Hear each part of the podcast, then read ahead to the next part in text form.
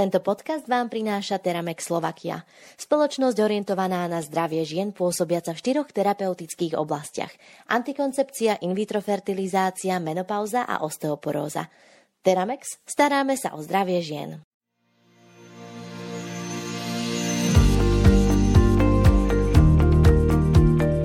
Osoba s ťažkým zdravotným postihnutím má ponovom právo požadovať prítomnosť inej osoby pri ústavnej zdravotnej starostlivosti.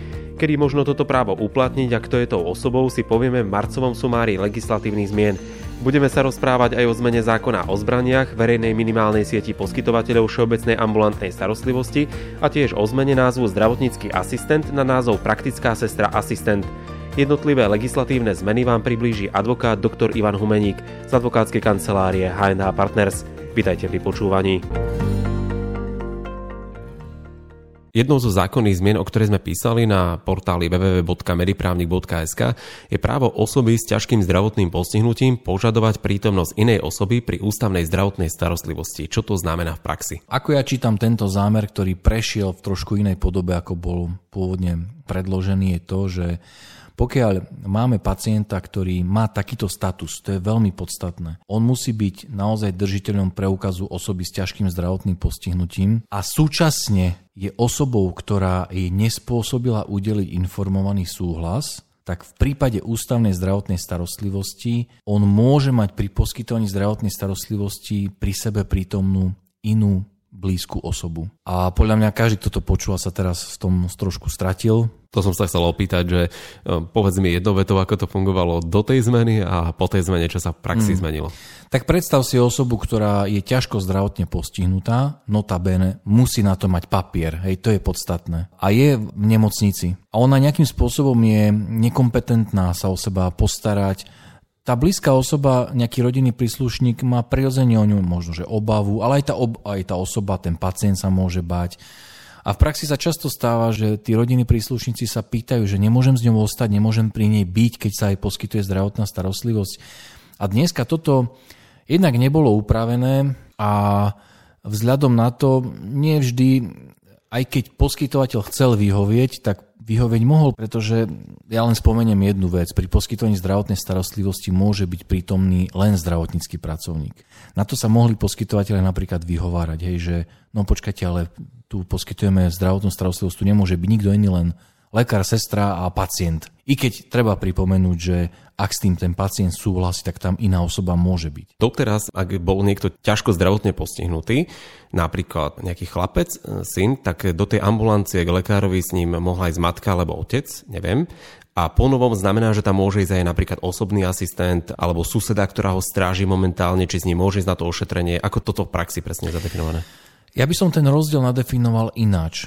Dal by som nabok deti, pretože tie samozrejme majú zákonného zástupcu. Tak napríklad, či mohla byť pri dospelej ťažko zdravotne postihnutej osobe sestra, z nej vyšla na ošetrenie a teraz ponovom, či môže poprosiť susedu, že chod s mojou sestrou tam a tam na vyšetrenie. No a ešte by som urobil krok naspäť. Ani tá sestra nebolo jasné, či tam môže byť. Ľudský je to prirodzené, že keď máš záujem a sa obávaš o toho svojho príbuzného, ktorý je ťažko zdravotne postihnutý, je dezorientovaný a neviem čo, že máš záujem pri ňom byť, ale to nebolo upravené. A ten hlavný rozdiel je to, že teraz sa to definuje ako právo tej osoby. To znamená, že dnes sa priznáva právo osobe s ťažkým zdravotným postihnutím, ktorá na to má papier, aby som to jednoduchšie povedal, aby sa jej vyhovelo pri žiadosti o to, aby pri poskytovaní zdravotnej starostlivosti bola pri nej blízka osoba. A tú blízku osobu môže označiť alebo je vymedzený okruh? Osobou, ktorá má právo byť prítomná pri ťažko zdravotne postihnutom pacientovi, je v podstate jeho zákonný zástupca. To znamená, že zmena zákona odkazuje na konkrétny okruh zákonných zástupcov alebo vymenovaných osôb, ktoré sú v zákone o poskytovaní zdravotnej starostlivosti, alebo iná dospelá osoba, ktorú tento zákonný zástupca poverí. To znamená, že zákon pripúšťa aj to, že to bude niekto iný ako len z toho okruhu zákonných zástupcov, ale musí byť tam jasné to poverenie. Malá zmena nastala aj v prípade zákona o zbraniach. Týka sa zdravotnej spôsobilosti a psychickej spôsobilosti. Čo sa zmenilo? V tom zákone sa zmenilo viacero vecí, ale keď sa na to pozrieme očami lekára, ktorý posudzuje zdravotnú spôsobilosť alebo očami psychologa, ktorý posudzuje psychickú spôsobilosť, tak tam by som zvýraznil jednu vec, ktorá uvidíme, ako bude fungovať, lebo ešte som nezistil, že či by reálne to teda policajný zbor začal nejako riešiť. A tá zmena spočíva v tom, že oznámenia o tom, že lekár alebo psychológ identifikoval, že vlastne držiteľ zbrojného preukazu už nesplňa zdravotné predpoklady alebo psychické predpoklady na to, aby bol spôsobili vlastne držať zbraň, môžu vlastne oznamovať prostredníctvom také špeciálnej elektronickej služby zavedené na tento účel. To znamená, že v podstate to môžeš urobiť elektronicky. Prečo som trošku taký skeptický a ja som zvedavý, že ako tá prax bude vyzerať, je to, že takéto oznámenie teda jednak musí byť robené špeciálnym spôsobom cez službu, ktorú zavedie vlastne policajný zbor. A plus toto oznámenie musí byť podpísané kvalifikovaným podpisom. A tu akože by som asi to hneď že pochoval tento dobrý nápad, lebo ono to ako keby nereflektuje skutočnosť, že zdravotníckí pracovníci dnes, keď používajú preukaz zdravotníckého pracovníka pri zapisovaní údajov do zdravotnej, elektronickej zdravotnej knižky, tak na tomto elektronickom preukaze zdravotníckého pracovníka je zdokonalený elektronický podpis ale nie kvalifikovaný. Myslím si teda, že táto požiadavka, že to musí podpísať kvalifikovaným, ona úplne ako keby znemožní na 99%, aby sa táto elektronická forma používala. Takže veľmi to si myslím, že nepomôže, ale je dobre vedieť o tom, že takúto zmenu vlastne v zákone o zbraniach máme. Nariadením vlády sa zmenili aj podmienky, čo sa týka verejnej minimálnej siete poskytovateľov. Čo to znamená pre prax? Toto sú zmeny, ktoré súvisia so zákonom o poskytovateľoch a s novelami, ktoré boli príjmané koncom roku 2021.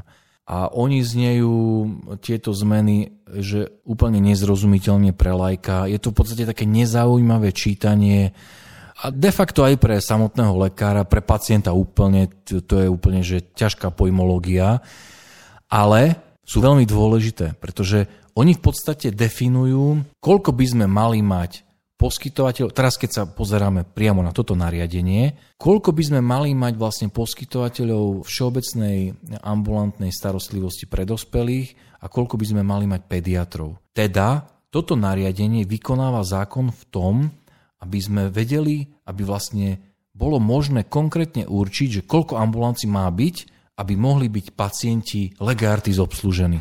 To znamená, že to je veľmi dôležitý predpis aj ten mechanizmus, ktorý je zákonne o poskytovateľoch, je v podstate je dôležitý, pretože práve hovorí to, že koľko tých ambulancií máme mať. A toto nariadenie vlastne zavádza definíciu, že kedy je naplnená potrebná kapacita, aby boli schopní lekári ošetrovať a čo znamená, že je naplnená miestna dostupnosť že do koľkých minút by sa mal byť schopný pacient eh, ku všeobecnému lekárovi dostať. A podľa nariadenia je tá miestna dostupnosť maximálne 25 minút. To znamená, to je ideálny stav, že do 25 minút ty keď, než by bolo zaujímavé, že čo je to dojazd, že čím pôjdeš, či bicyklom, autom, MHDčkou, ale dojazd by nemal byť dlhší ako 25 minút. Predpokladajme, že teda autom by to malo byť maximálne 25 minút. A plus, čo sa týka tej potrebnej kapacity, tak e, vychádza sa z toho, že tá kapacita, ktorá je taká predpokladá ako, ako normatív, je pri e, všeobecných lekárov pre dospelých 1600 e, kapitovaných poistencov a pri pediatroch je to 1100 kapitovaných poistencov. Je to maximálny počet. Je to ako normatív, to znamená, že toľko by lekár mal mať. Hej? Pretože to sa rozpočítava potom práve na tie počty ambulancií, koľko ambulancií by malo byť, aby dokázali obslúžiť vzhľadom na to, koľko poistencov máme, tých poistencov na Slovensku. Ale môže ich mať viac alebo menej, závisí od regiónu. Môže ich mať určite viac alebo menej. Toto je naozaj e, normatív, ktorý sa využíva na výpočty e, vlastne tej minimálnej siete, aká by mala byť veľká, koľko ambulancií by sme mali mať. Ale čo je ešte zaujímavé, že na základe týchto vlastne vzorcov, ktoré v nariadení sú, a podotýkam, toto nariadenie sa týka naozaj pediatrov a dospelákov ako všeobecnej ambulantnej zdravotnej starostlivosti. A tie vzorce, ktoré tam sú, oni vlastne slúžia úradu pre dohľad, aby každoročne vyhodnotil, že v akom stave sa nachádzame, čo sa týka tejto ambulantnej zdravotnej starostlivosti. Čo v prípade, ak nie je naplnená sieť? A toto je zaujímavý nástroj. Ja som veľmi zvedavý, ako to bude fungovať, pretože v zákone o poskytovateľoch sa hovorí, že presne, že dokedy musia úradu pre dohľad poslať dáta zdravotnej poisťovne, Národné centrum zdravotníckých informácií, samozprávne kraje. Úrad to poskladá, preženie to tými vzorcami, ktoré sú nariadení, o ktorom hovoríme. A to, čo zistí, predostrie zdravotným poisťovňam a ministerstvu. Že vlastne, aký je záver? Splňame, nesplňame, aké sú naše handicapy a tak ďalej. Ministerstvo a zdravotné poisťovne voči k tomu môžu dať nejaké vyjadrenie námietky. Celé to končí tým, že do 36. do 30. júna úrad pre dohľad zverejňuje verdikt. To znamená, že v akom sme stave. A pokiaľ tým verdiktom je to, že sme poddimenzovaní, to znamená, že minimálna sieť vzhľadom na poistencov a tak ďalej, dojazdy by mala byť takáto, ale aha, ona je horšia, ona je nevyhovuje tým minimálnym požiadavkám, tak úrad pre dohľad sa obratí na poistenie a sa pýta, že halo, čo s tým budete robiť? Lebo treba si uvedomiť veľmi dôležitú skutočnosť. Za to, aby sa poistencom dostala zdravotná starostlivosť, aby vlastne mohla byť poskytnutá vtedy, keď ju potrebujú, v podstate zodpoveda poisťovňa, pretože tá je platcom. Ona má zabezpečiť a vytvoriť také podmienky, aby poistenec bol obslúžený. A poisťovňa, na ktorú sa úrad obráti s touto otázkou, čo budeme, milí zlatí, robiť, má 15 dní na to, aby dala nejaké riešenie. A keď nedá riešenie, tak hej, to je vlastne domino, že čo všetko sa môže diať, pretože už aj dnes úrad pre dohľad má vo vzťahu ku poisťovňam určité páky, vo vzťahu k tomu, ak poisťovne neplnia povinnosti, ktoré im zo zákona vyplývajú. A jedna z tých povinností je vlastne robiť všetko preto, aby poistenci mali zabezpečenú zdravotnú starostlivosť. Takže toto nariadenie, ono v podstate ako keby ponúka a teda dáva úradu pre dohľad nástroje, aby dokázal vlastne vyhodnocovať stav minimálnej siete poskytovateľov všeobecnej ambulantnej starostlivosti, na čo sú vlastne naviazané ďalšie kroky. A na to ja som osobne veľmi zvedavý uplynulých dňoch sme odvysielali webinár, ktorý sa týkal daní a nepeňažného plnenia, o čo vlastne išlo, ak by si mohol krátko si povedať, že na čo by si mali dať lekári pozor. Je to e, veľmi e, lepkavá téma, dane, každý to miluje určite, ale keď sa povie, že zrážková daň, tak toto vyvoláva akože až také podmienené reflexy u zdravotníckých pracovníkov, pretože pri tejto téme pri zrážkovej zdravotníckej dane si zdravotnícky sektor v podstate za posledné roky prešiel svoju cestu. A o to viac, že aj v zákone o liekoch máme určité mechanizmy, ktoré sa týkajú práve poskytnutých peňažných, nepeňažných plnení pre zdravotníckých pracovníkov zo strany vytipovaných subjektov farmaceutického trhu. A my sme naozaj vlastne na konci mesiaca, keďže mesiac marec je okrem mesiaca kníh aj mesiacom daní, dá sa povedať, pripravili webinár, kde sme vysvetľovali, e, aké sú rozdiely medzi zrážkovou daňou, medzi tým, keď sa lekár nájde v zozname, ktorý je zverejnený na NCZI, že prijal nejaké nepeňažné plnenie, dajme tomu v tej podobe, že bol na kongrese, na ktorého pozvala farmaceutická spoločnosť, že za ňo zaplatila, dajme tomu, registračný poplatok. A on sa zrazu našiel v zozname, pričom mu tvrdili, že z toho sa daň neplatí. A mnohí tomu nerozumejú a my sa stále ešte stretávame s tým, že zdravotníckí pracovníci niekedy sú takí rozčarovaní, že ich sa ich to dotýka, že ako je to možné.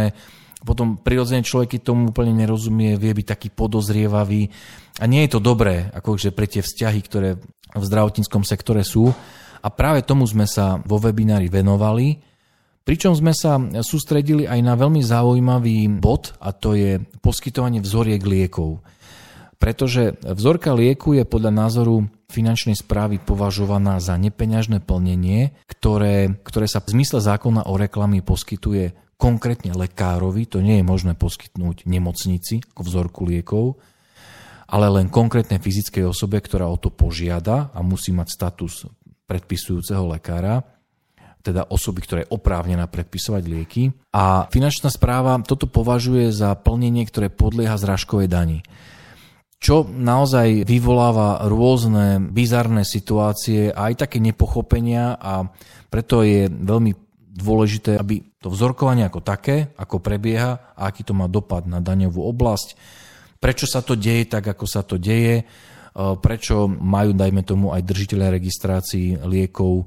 zaužívané určité postupy, keď poskytujú vzorky, že vyžadujú nejakú žiadosť od lekára, čo všetko tá žiadosť musí splňať tak prečo to tak je, je fajn vysvetliť, aby v podstate lekári potom nemali dojem, že sa niečo deje za ich chrbtom a aby vlastne tejto celej problematike rozumeli správne. Takže toto všetko a mnoho ďalšieho je stále dostupné na YouTube. Pozývam všetkých, kto to nevidel, nech si to pozrie, aby tejto problematike trošku možno že lepšie porozumel. A ešte si na záver povedzme o jednej zmene a to je zmena názvu zdravotníckého asistenta na praktickú sestru asistenta. Svojím spôsobom ide o maličkú zmenu, pretože v podstate sa mení pojem alebo názov konkrétneho typu zdravotníckého pracovníka. Prečo my sme sa tomu vlastne na mediprávnikovi venovali je to, že už to svojím spôsobom predstavuje takú telenovelu, lebo niekoľko rokov dozadu sme mali tento typ zdravotníckého pracovníka pomenovaného ako zdravotnícky asistent. Potom sa tento názov alebo označenie zmenilo na praktickú sestru a teraz sa opäť toto označenie zmenilo na nové v znení praktická sestra pomočka asistent. Čo je teda dobré a dôležité povedať je, že pokiaľ sa v akýchkoľvek všeobecne záväzných právnych predpisoch počnúc od 15. marca 2022 stretnete s pojmom zdravotnícky asistent alebo s pojmom praktická sestra, tak pod týmto máte rozumieť, že ide o praktickú sestru asistenta. Zákonodárca zvolil takýto akože paušálne riešiaci spôsob, pretože tieto pojmy v tých rôznych akože verziách sa môžu vyskytovať naozaj v mnohých predpisoch a v podstate pomerne obťažne ich všetkých vystopovať a všetkých zmeniť hej, na praktickú sestru asistenta. Preto sa zavádza táto vlastne nevyvratiteľná domnienka, hej, že všade, kde sa nachádza buď jedno alebo druhé, sa pod tým myslí praktická sestra. A kolegyňa, ktorá písala k tomuto článok, ona identifikovala veľmi zaujímavú vec a síce, že hoci v zákone o poskytovaní zdravotnej starostlivosti sa píše, že v ambulancii všeobecného lekára v podstate musí byť lekár hej, všeobec, so špecializáciou všeobecné lekárstvo. To isté platí aj pri pediatroch. To, to znamená, že lekár so špecializáciou pre deti a dorast. Tak nemusí tam byť ako ten druhý zdravotnícky pracovník sestra, čo je tiež špecifický typ zdravotníckého pracovníka, ale môže tam byť na miesto sestry po novom praktická sestra asistent. To je úplne iný typ hej, zdravotníckého pracovníka ako je sestra. Má iné vzdelanie, nemá presne také isté vzdelanie ako sestra.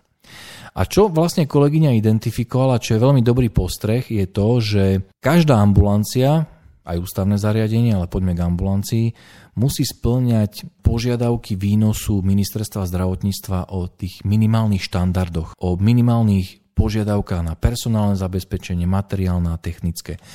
A keď si pozrieme požiadavky na všeobecnú ambulanciu alebo pediatrickú, tak zistíme, že v tomto výnose stále sa požaduje ako ten minimálny personálny normatív, aby bol prítomný lekár v tej príslušnej špecializácii a sestra. To znamená, že je tu rozpor medzi tým, čo je vo výnose a tým, čo je v zákone o zdravotnej starostlivosti.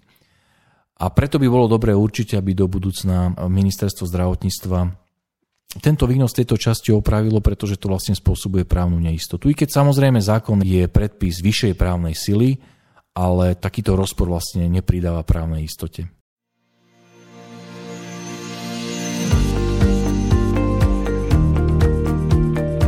Obsah scenára marcového sumára legislatívnych zmien pre lekárov a lekárnikov sme naplnili. Všetky články, o ktorých sme dnes hovorili, nájdete zosumarizované v našom mesačnom newsletteri. Ak by ste ho chceli odoberať, stačí, ak si u nás na stránke mediprávnik.sk vytvoríte bezplatný užívateľský účet a newsletter dostanete každý mesiac do svojej e-mailovej schránky. Ďalšie zmeny, ktoré sa týkajú vašej ambulancie alebo lekárne, vám ponúkneme o mesiac. Každý pondelok si môžete vypočuť nový podcast na medicínsko-právnu tému. Všetky časti nájdete na platformách Spotify, Podbean, Apple Podcast, Google Podcast a YouTube kanály Mediprávnik Podcast. Majte sa krásne. Tento podcast vám priniesol Teramex Slovakia. Spoločnosť orientovaná na zdravie žien pôsobiaca v štyroch terapeutických oblastiach.